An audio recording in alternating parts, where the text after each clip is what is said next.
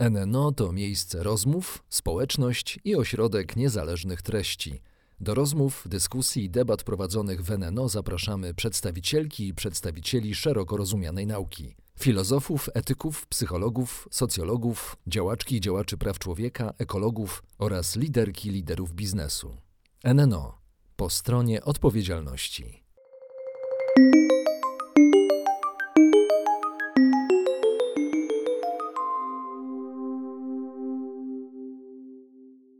Witam Państwa bardzo serdecznie podczas rozmowy, która będzie kontynuacją tematu, jaki już e, podjęliśmy w NNO.pl, czyli tematu fake newsów. Jak powstają, jak się z nimi obchodzić, jak im przeciwdziałać. Naszym gościem jest e, pan doktor inżynier Jarosław Protasiewicz, dyrektor Ośrodka Przetwarzania Informacji Państwowego Instytutu Badawczego. Dzień dobry, witam pana serdecznie. Dzień dobry, dziękuję serdecznie za zaproszenie. Panie doktorze, mm, mm, panie dyrektorze, w jakim stopniu fake newsy są tworzone przez algorytmy sztucznej inteligencji? Czy może pan nam wskazać procentowo? Czy to w ogóle możliwe jest, żeby tylko i wyłącznie sztuczna inteligencja tworzyła fake newsy? Znaczy obecnie fake newsy są w zdecydowanej większości tworzone przez ludzi, e, natomiast istnieje możliwość tworzenia, w mojej opinii, fake newsów przez e, sztuczną inteligencję, przez modele sztucznej inteligencji, gdzie na podstawie dużego, bardzo dużego zbioru dokumentów e, sieć neuronowa uczy się danej dziedziny i jest w stanie wygenerować tekst dotyczący danej dziedziny, który może być fake newsem, jeżeli będziemy tego chcieli. Czy sądzi Pan, że ta liczba mm, automatycznych fake newsów, sztucznych fake newsów, czyli wytworzonych przez sztuczną inteligencję, będzie rosła?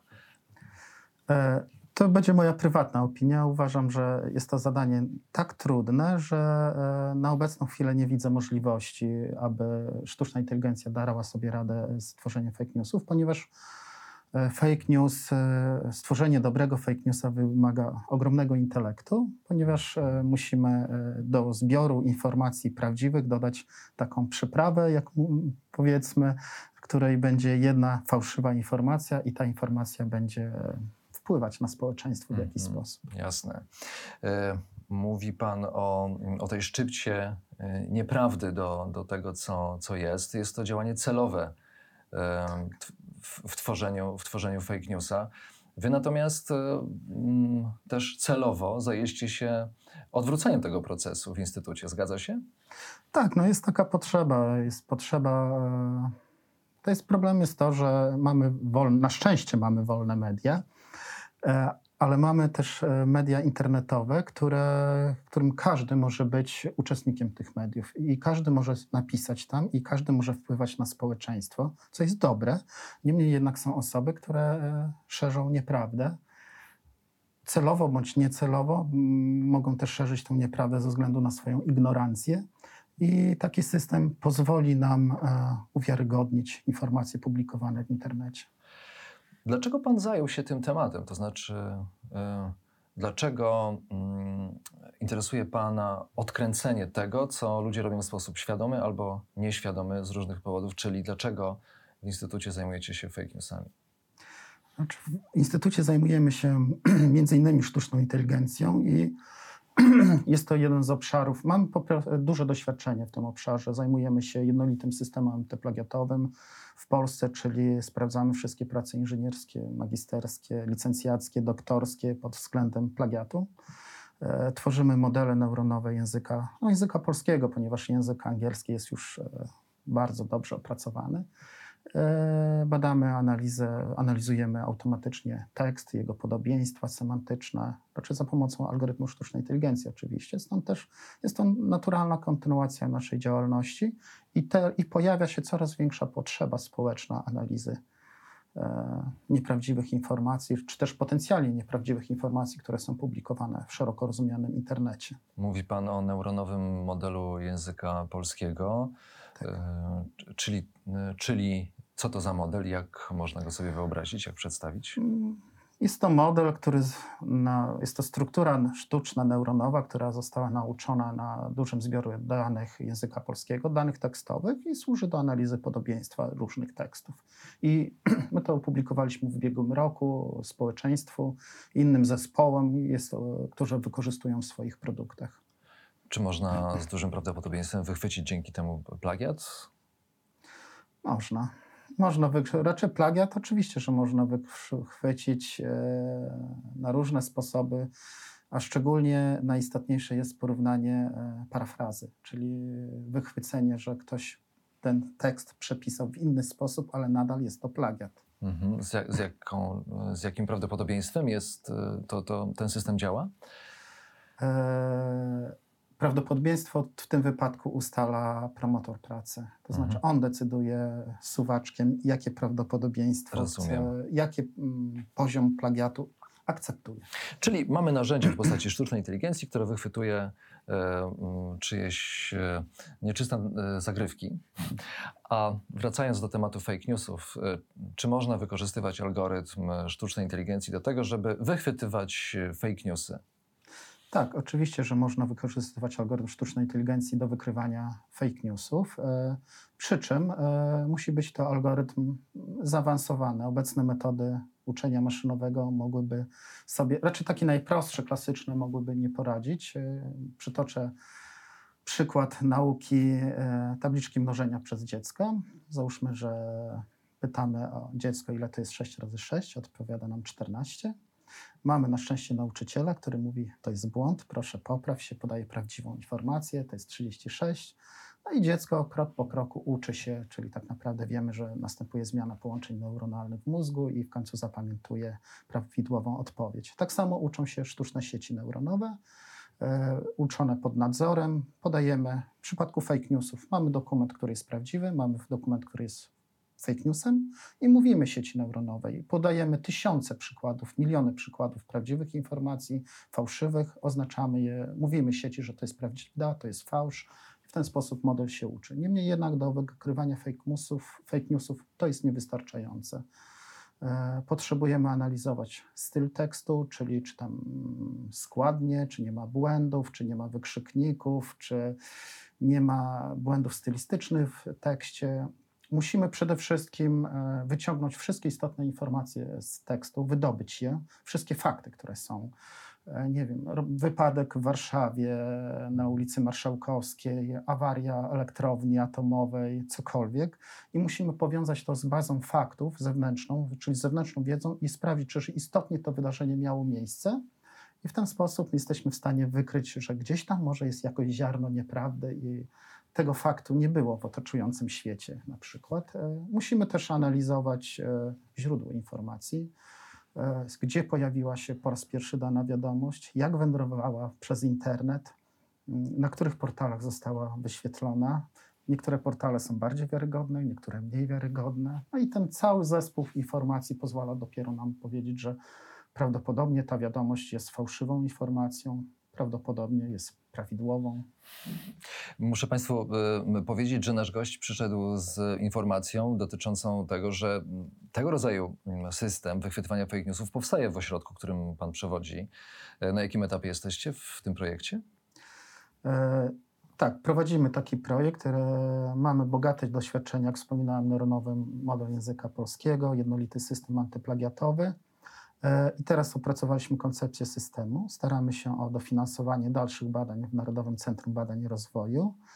E, co zamierzamy zrobić? Zamierzamy zbudować farmę robotów internetowych, botów właściwie, e, które będą wydobywać informacje ze wszystkich źródeł internetu polskojęzycznego, gdzie się pojawiają nowe wiadomości. Ten zbiór jest policzalny tak naprawdę. E, zależy, zamierzamy następnie zbudować model decyzyjny, który e, będzie oznaczał te wiadomości, że to jest prawdopodobnie fałszywa wiadomość. Następnie będziemy rozwijać ten model, to znaczy będziemy budować bardziej zaawansowaną bazę faktów, co jest kluczowa, jak wspominałem, do poprawnego oceny wszystkich faktów z wiadomości, czy one są prawdziwe, czy nie, i odnalezienia tej malutkiej ziarna, czy tej przyprawy, która jest fałszywa. Czy rzeczywiście tak jest? To znaczy, czy w konstrukcji fake newsa hmm, chodzi o to, że hmm, mamy, e, mamy opisaną rzeczywistość, ale ktoś celowo ją zakrzywia i powoduje, że oddziaływanie ta, takiej informacji już zmanipulowanej no jest, jest, jest, jest bardzo duże, no przede wszystkim jest szkodliwe. Czy chodzi o ten, o ten mały jeden element, który, który wychwytuje system, jaki projektujecie?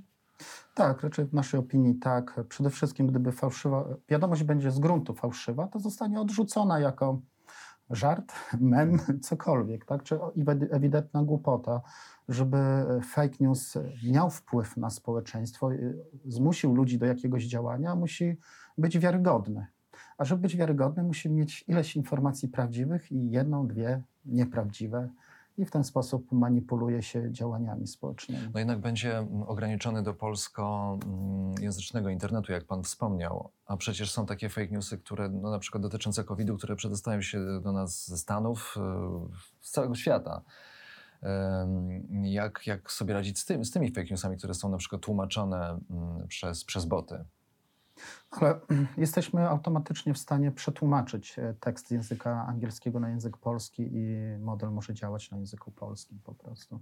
Czyli automatyczna translacja tekstu mhm. nie jest e, jakimś problemem, więc e, możemy też rozważyć budowę modeli anglojęzycznych, które tak w rzeczywistości jest prostsza niż budowa modeli polskojęzycznych, ponieważ no, język polski to trudna sztuka. Aha, rozumiem. A dostęp do bazy? Z jakiej bazy prawdy, że tak powiem, e, będziecie korzystać? Zaczniemy od e, bazowym modelu decyzyjnym, e, zaczniemy od Wikipedii po prostu. To jest znakomite źródło informacji, e, wiarygodne i u, jakby obserwowane przez społeczeństwo. E, a następnie będziemy korzystać z obrazu polskiego internetu. Raczej mamy skopiowany cały polski internet. Także... Naprawdę? Macie skopiowany? Znaczy korzystamy z usług, tak? ale to nie jest problem, mhm. żeby to zebrać i złożyć i zaindeksować odpowiednio i później przeszukiwać. No oczywiście, bo internet jest dostępny dla wszystkich e, prawda, przez 24 godziny na dobę, więc nas to właściwie nie powinno dziwić. Tak, ale internet wbrew pozorom nie jest aż tak duży, jakby nam się wydawało. Tak? E, Co pan przez to rozumie? Ja na przykład jestem też e, nauczycielem akademickim, uczę sztucznej inteligencji, właściwie sztucznych sieci neuronowych i cały czas dostaję od studentów te same rozwiązania, które znam. Tych źródeł prawdziwej informacji jest bardzo niewiele. Jak ktoś siedzi w tym branży, to wie, że powtarzają się, korzystają z tych samych źródeł, te same błędy powielają, które są powielone na tych samych stronach, więc... Jednym słowem, e, można by też pomyśleć o tym, że łatwo wychwycić e, źródło fake newsa. Tak. Hmm. Można, znaczy, bo często na tych samych stronach e, znajdują się błędy i ludzie je powielają. I to się toczy, toczy, toczy. Tak. Hmm. Natomiast e, przesadziłem. Internet jest duży i mały, i nie jest duży. Nie jest to przesadnie duży zbiór danych. Dlaczego to ważny, wa, ważny problem e, dla nas? Co może się stać, gdy poz, pozwolimy fake newsom na, na, na, na, ciągłe krążenie w, w sieci? Tak. Pomijmy fake newsy, które wynikają z ignorancji. Po prostu czasem chcemy coś napisać, napiszemy przez pomyłkę nieprawdę i to się przez internet przewija. Natomiast e, niektóre organizacje, grupy, bądź też ludzie wręcz konkretni chcą wpłynąć na zachowania społeczne i e, propagują swoje idee.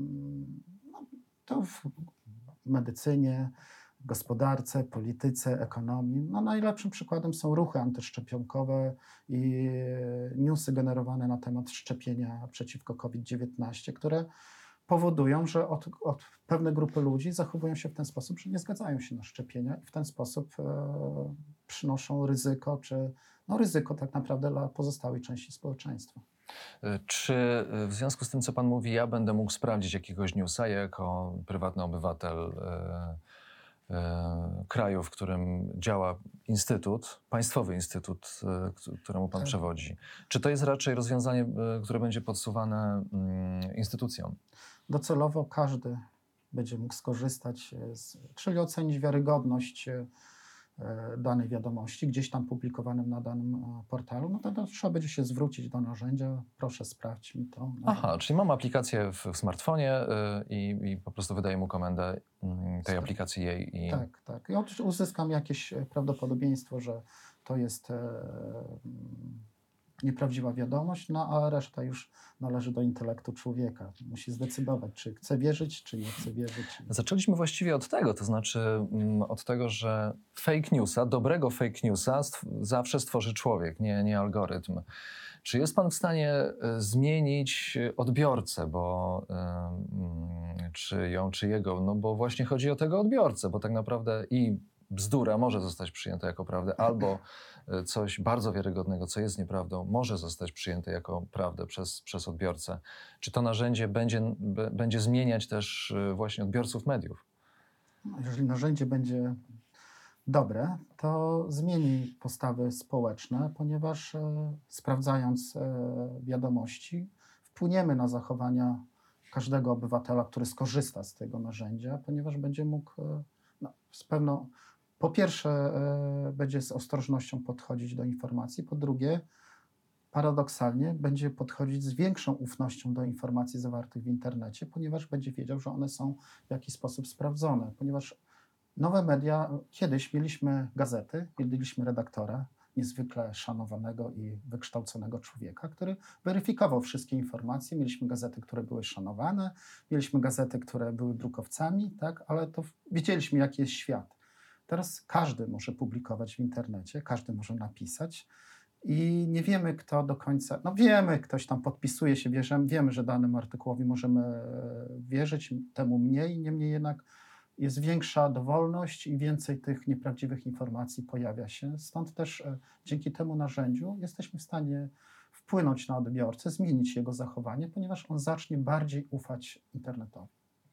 Kiedy możemy się spodziewać e, tego mm, e, szerokiego zastosowania e, waszego Na razie narzędzia? czekamy na wyniki konkursu w Narodowym Centrum Badań i Rozwoju, gdzie zwróciliśmy się o dodatkowe środki na kontynuację naszych działań badawczo-rozwojowych wspólnie z Akademią Leona Koźmińskiego. Natomiast jeżeli nie uzyskamy finansowania, poszukamy innych źródeł.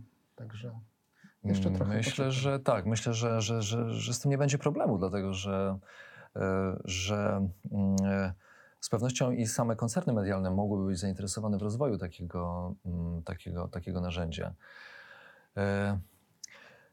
E, I jeszcze, jeszcze zapytam pana o, o to, jakiego najbardziej niedorzecznego fake newsa trafił pan w swojej pracy w ośrodku, czy pracując nad, nad rozwiązaniem. Wie pan, no trudno mi się wypowiadać, bo musiałbym tutaj e, komentować bieżącą sytuację, więc e, społeczną, polityczną, ekonomiczną, więc e, Aha. może lepiej nie. Może lepiej nie, tak? Dobrze, więc nie, nie, będę, nie będę pana mm, testował od tej strony. Zostawmy testowanie, zostawmy panu zespołowi, który pan prowadzi testowanie internetu polskiego od strony fake newsów, czyli wprowadzenia społeczeństwa w błąd. Bardzo dziękuję za rozmowę. E, Pan doktor inżynier Jarosław Protasiewicz, dyrektor Ośrodka Przetwarzania Informacji Państwowego Instytutu Badawczego. Dziękuję serdecznie za rozmowę. Dziękuję. Pozdrawiam.